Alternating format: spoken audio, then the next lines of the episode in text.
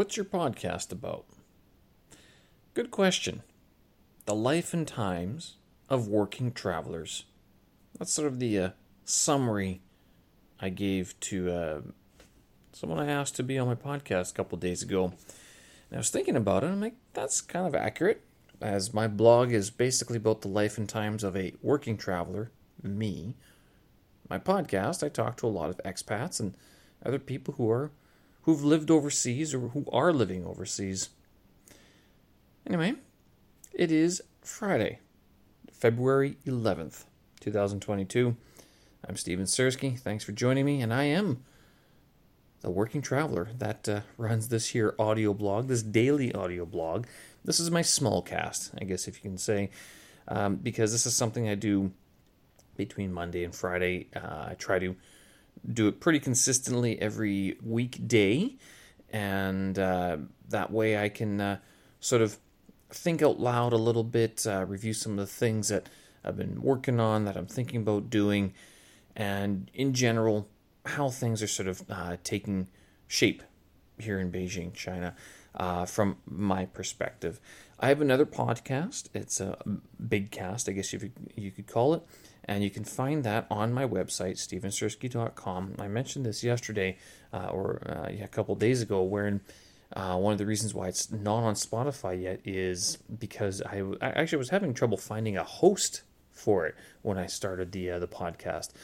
This here podcast host, Anchor.fm, which is owned by Spotify, this one was released shortly after I started my big podcast. And with the bigger podcast, they are extended conversations with people who are similar to me in that they are expats. They're living away from what they would call home, or they've made a home somewhere else, or they have lived overseas and they've returned. So it's that one. It was and the reasons why they're extended conversations is because I didn't want to really edit them too much, and because I think it's better this way to hear the full thing, full interview rather than just bits and pieces. Although the latest controversy with Joe Rogan kind of suggests to me that even context doesn't really matter. Be that as it may, this is what it is. So this one I post Monday to Friday. The other podcast, the big cast, is a bit more, not random, but a bit more, it's not as frequent. And I sort of liken that one to, I guess you'd call it more like live shows. You know, you wouldn't be playing live shows every day, maybe every week if you were the house band somewhere, but something I do when we have the time. I'm a one-man army here, one-man show as far as I mean, and I work as much as I can on these things. Now, that being the case, I've been working on ways to make my life easier, and I've spoken about this whole idea of automation, and I find myself keeping on going back to this again and again and again. And I guess I can't let it go, because there are some things, especially if you're doing things on the cheap, kind of like what I'm doing. Maybe not cheap, but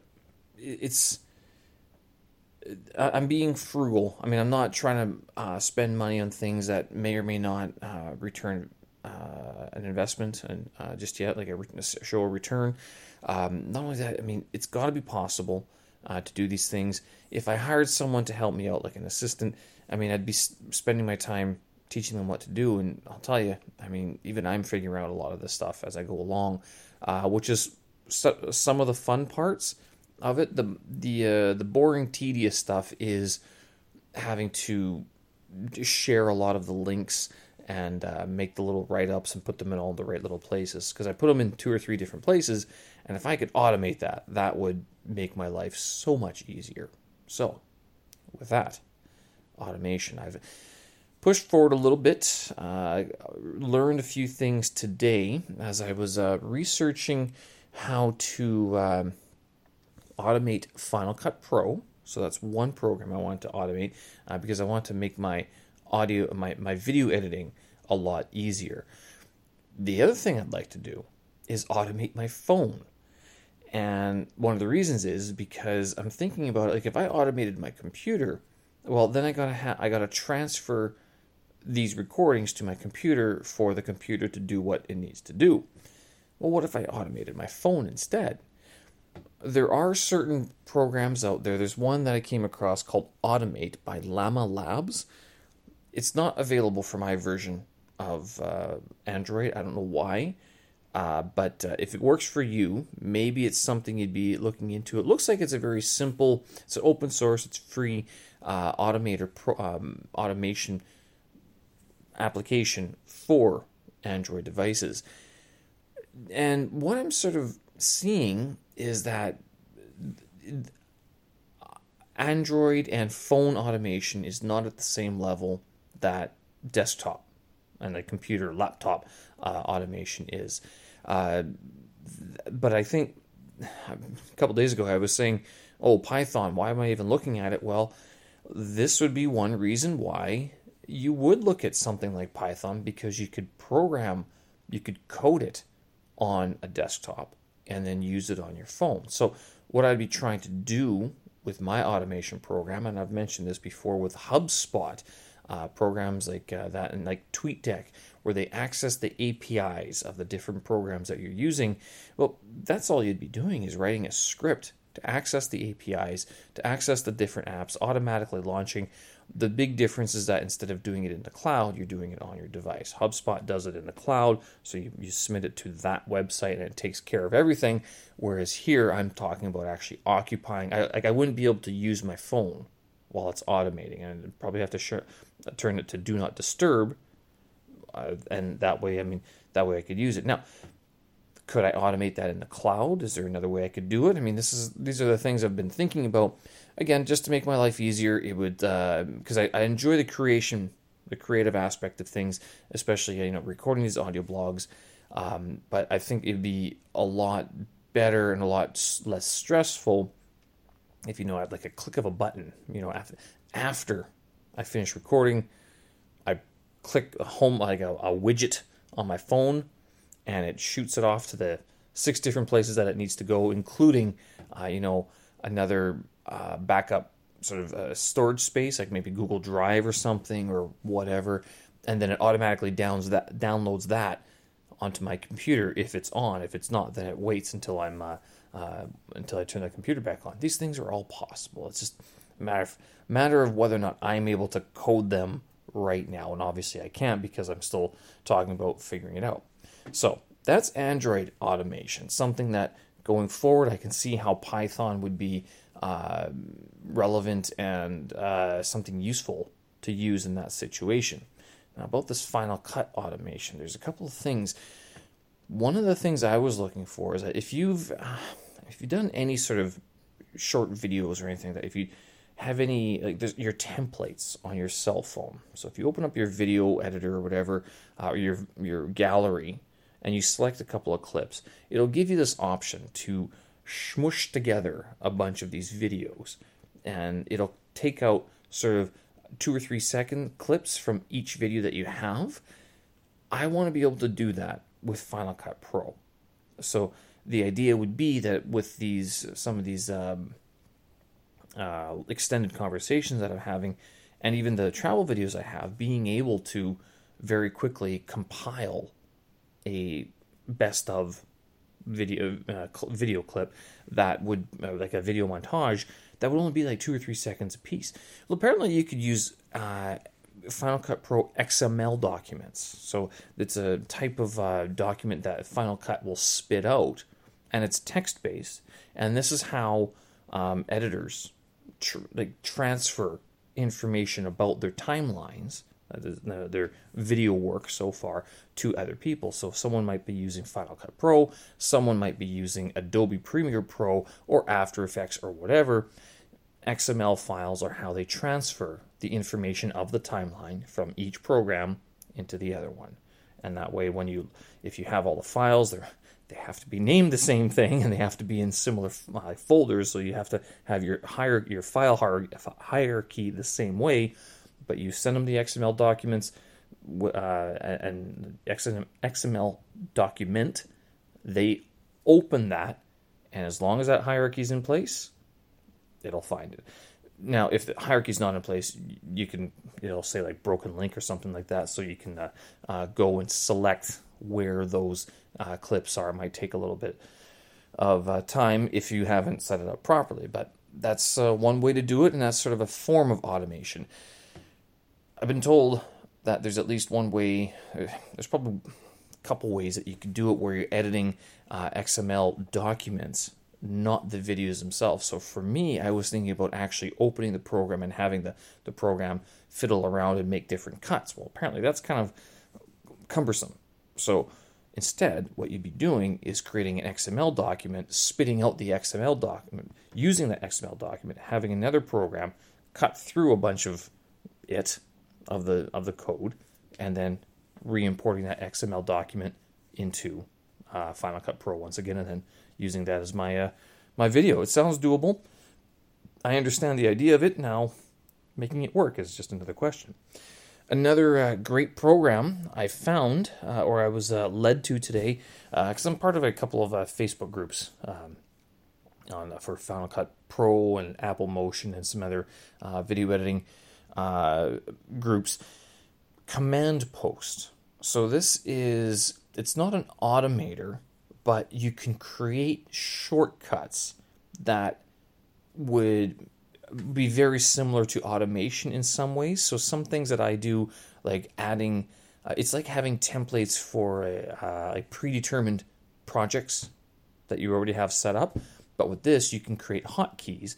I'm sure you could probably do this within Final Cut itself, where you have some combination of keys that you click, and Final Cut will do one or two things or whatever. So the idea with this would be to set it up so if I press like hotkey this and that, the beginning and ending title credits are put in.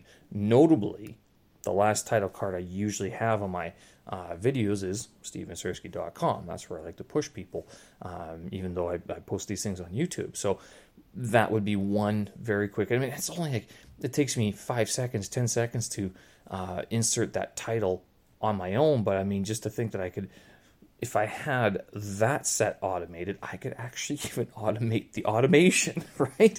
That's sort of where I'm going with this, just how much automation, how much more can I get done before I actually have to look at it with my own eyes and my fingers and start going through it. So almost as if I'm picking up where someone else has already sort of done some of the menial tasks.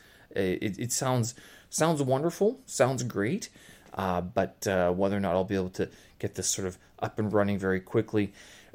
The other thing is I do have to realize is that I have to be very clear about my own workflow, because I'm thinking about like even automating my browsers.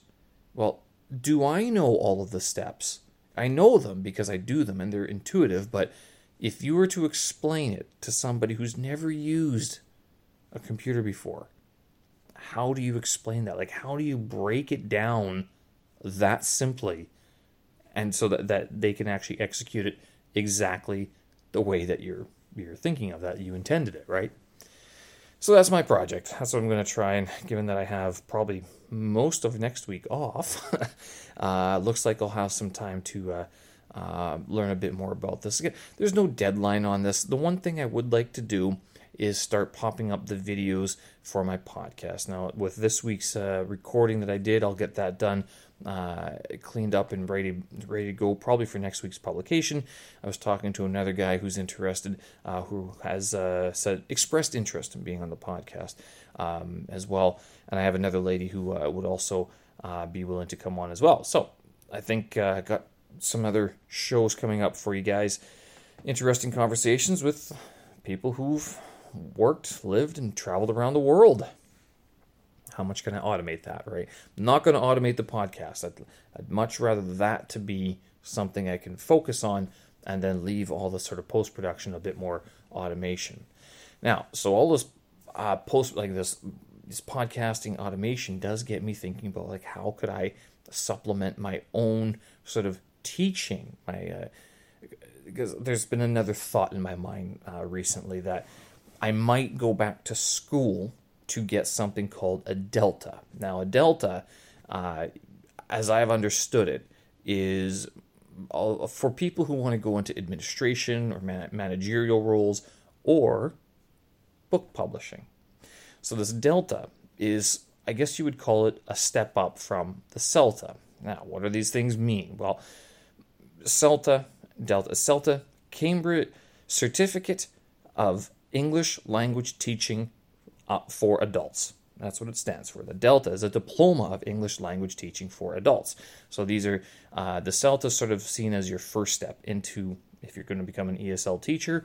DELTA is something you would do after a couple of years of teaching, and maybe you don't want to necessarily keep on teaching all the time, and you might want to get into a bit more of administration. But again, also book publishing. It does a lot more, deals with a lot more theory and other sort of aspects that are in and around the education of language acquisition. So, and I've been looking at it going, you know, this would be similar to doing like a master's of teaching English as a second language, a TESOL, but it's a very compressed course. You can do it in a long, like part-time. I'm not doing part-time. I'd rather do it full-time, 1 month, 2, 3 months, whatever, get it done with, which I know people who, I've heard people who've done this certificate, it's 3 modules together. Each one is about 6 to 8 weeks long. They almost go insane. I mean, I remember taking my CELTA, which is the quote-unquote easy one, or the, you know, the intro, and it was very intensive. It was very all-encompassing. It took over my life for the 5 weeks that I was in Montreal doing that. That CELTA was great being in Montreal, don't get me wrong. But yeah, that certificate, I mean, it wasn't easy. And it paid off in the end. I mean, that's kind of one of the things that brought me to China in so many years ago. So why the DELTA? Again, going into book publishing, a bit more of the theory, and also for the qualification. I mean, with that, I'd be able to put these letters behind my name, and it might look good to some people who actually care about these things. Other people, they probably wouldn't know what it stands for, which is fine. So it's an idea. With that, getting into the DELTA, the idea of the theory and the application of language acquisition, that's where I would appreciate learning a little bit more about how I could structure an automated online bot that would do sort of the grunt work of introductory, how she goings, how you doing, where are you from, what's your name, what should I call you, whatever, you know, what name do you go by, let's put it that way, you know, what's the temperature like today, how are you feeling, you know, something like that. So where those sort of very introductory questions that we usually give our ESL students anyway, just at the beginning of class or whatever. And even with those 3 or 4 questions, you can already get an idea of a person's language ability. And this could be scaled to any other language. I mean, it doesn't have to be English. English is just the one that I'm working within. But being able to do that, just at least, you know, that first sort of section, I think would make things a lot easier. Because even, and I'm thinking in terms of like my own sort of acquisition of a language, like would I feel more comfortable talking to a human about these things, or would I rather just have a go at trying my pronunciation with a bot, you know, maybe even if it transcribed what I was saying. I think that'd be more distracting, to tell you the truth, if you saw a live transcription, but maybe something that was delayed, like after you've answered all the questions and it spits out a transcription of what you said, and then we could both look at it and go, okay, I see what you're doing here, what you're saying here. So something along those lines where you sort of come in, I would sort of come in after things have been already picked up and underway. I think that'd be kind of a neat little way of doing it. I know there are some applications on Android, like Google, I think iPhone, like the App Store has a few of them as well. They do. Elsa Speak is the pronunciation app that I've come across that does something very similar. But all this, I mean, all that being said, I talk about automation. I think going forward, this is going to be a big thing, and so that's why I'm looking into it. I would also be looking at sort of like a value-added service to students where, you know, they could go to my website anytime. And maybe not this website that I have. My goodness, I like to sort of keep that separate, to tell you the truth. But having another website where you'd be able to send students like, yeah, if you need to practice, if you want me to have a look at what you guys are sort of doing. And even in preparation for class, like if you could just take 3-4 minutes, go answer these couple of questions, all privacy's guaranteed sort of thing, it might be a good idea. Now, privacy is a big issue, of course, when you're accessing people's microphones, so it's something that you'd have to be aware of and work into the terms and conditions, but at least it would be an option, right? At least it'd be an option. And even if they did audio files and they submitted it as transcriptions, I think that'd be kind of neat as well, just to see how people are getting along in terms of their thought processes, in terms of their L1, their language one, interfering with language 2, like their target language. If I'm talking above your head here, it's probably because you're probably not in the ESL sphere, talking a little bit about how people acquire, how they learn languages, and how their mother tongue, or at least their first language, can often interfere with the language that they want to learn, through no fault of their own, only because that's how they understand. I've spoken about this in terms of my own issues with Chinese, like learning Chinese. I've said before, you know, a lot of my Chinese sentences are Chinese words with English grammar. And people look at me and go, what? I understood what you said, but that's not what you would say. And obviously you're not from here, sort of thing, right? And moving towards that ability of helping people clarify the grammar, thought organization, I guess you could say. Folks, it is Friday finally. It is literally my Friday because I don't work tomorrow. That's great, which means also tomorrow I can spend a chunk of hours on going through my Chinese homework. I have to write 200 characters for homework for Sunday. I'm kind of looking at it going, I don't know if this is a good idea or a bad idea. 200 characters is a lot. She'll no doubt be able to read it very quickly if she can read my writing. The other issue, though, is like, well, do you really want to read 200 times 3 or 4 if the other guy shows up? Probably won't. 600 words, we're going to talk about it, but yeah, I don't know. I think she has this grand vision of what we're able to accomplish, and I wonder how much she's going to be disappointed by what she reads. That being said, like the HSK-5 test does require me to write 80-character paragraphs. So 200 characters, given that I did have a week to do this, I mean, I guess is doable in some sort of weird teacher's thinking of like, well, you had 7 days. If you only spent 10 minutes a day on it and wrote one sentence, you'd be done by now. I was like, yeah, yes, teacher, but I didn't. And it's Sunday morning, and I haven't done my homework yet. Friday night right now, so we'll see. I'll try to work my way through that tomorrow, as well as getting some of the other HSK-5 stuff done as well. Also means that I can be able to spend some time on preparing for this March Motion little challenge I got going up, coming up in March, where I'm going to spend a month intensively going through every day, spending an hour, 2 hours using Apple Motion, this VFX program that Apple publishes to use with Final Cut Pro and their other creative suite, production suite. Should be good. Very relaxed. I see the Olympics are still going on. Apparently we're going to get snow next week, and the temperature's going to drop. And I wonder, like, because I'm looking, it's nice and blue skies. We've had a bit of smog in the city, but where these, like the half pipe is going on right now, that is all outside in Zhangjiakou, which is northwest of the city itself. But yeah, I haven't been watching it too much lately since I've been at work. I see the men's hockey has started, so that's sort of your big draw part of the Winter Olympics. Well, I also watch that, and if I watch the Olympics, does that count as learning Chinese?